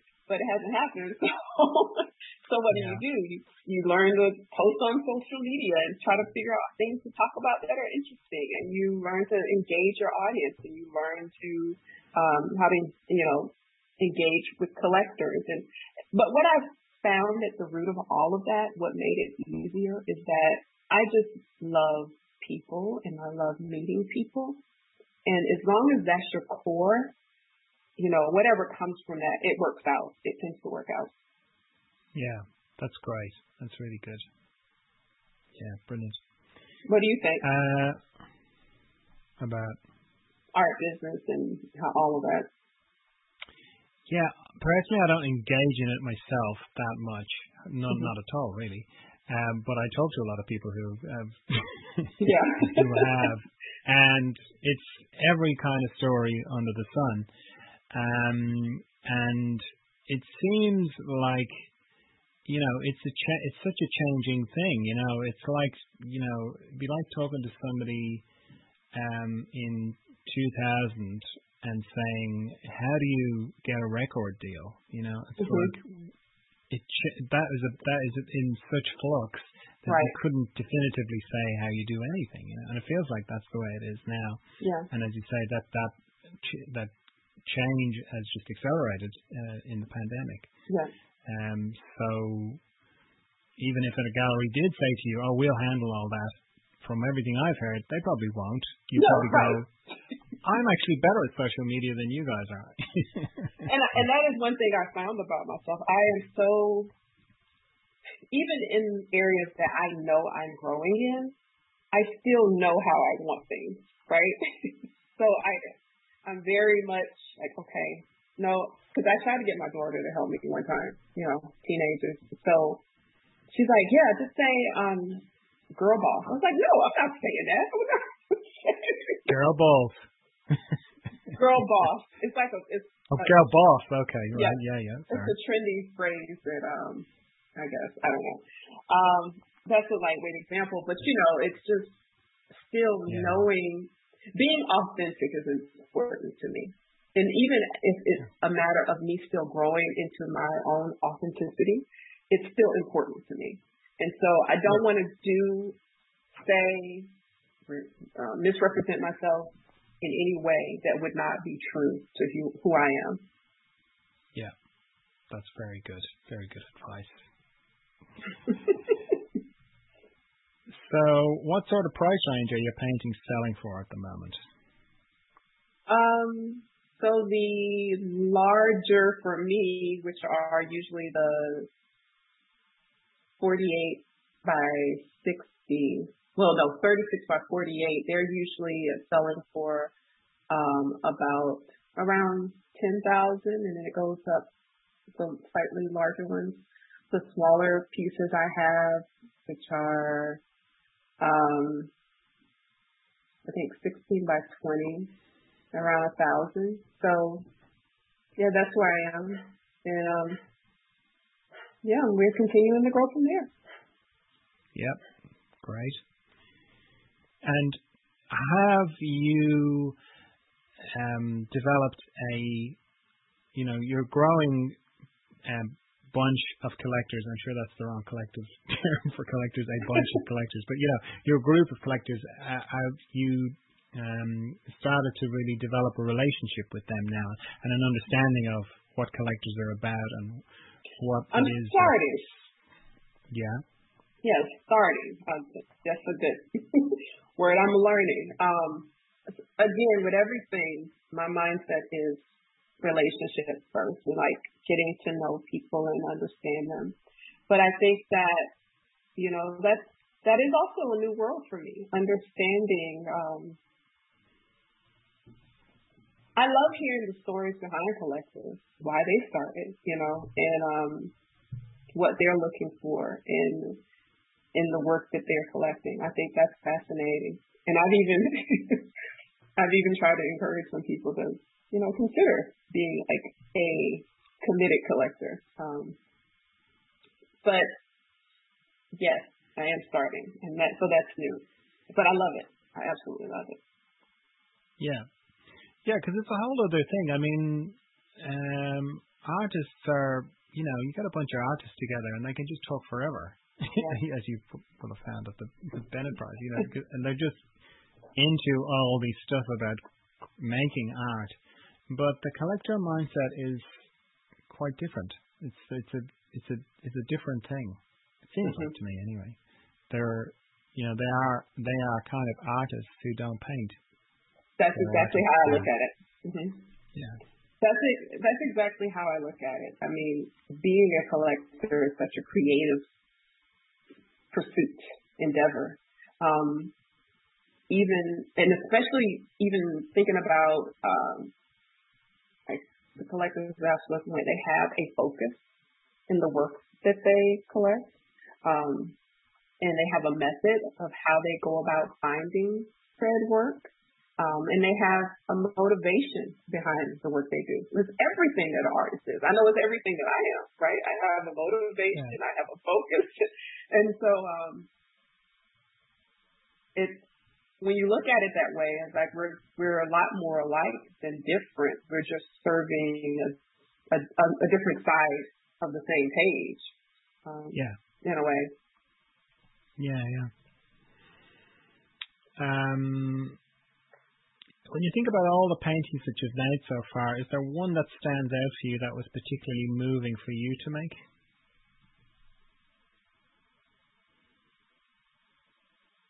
I'm thinking, hold on.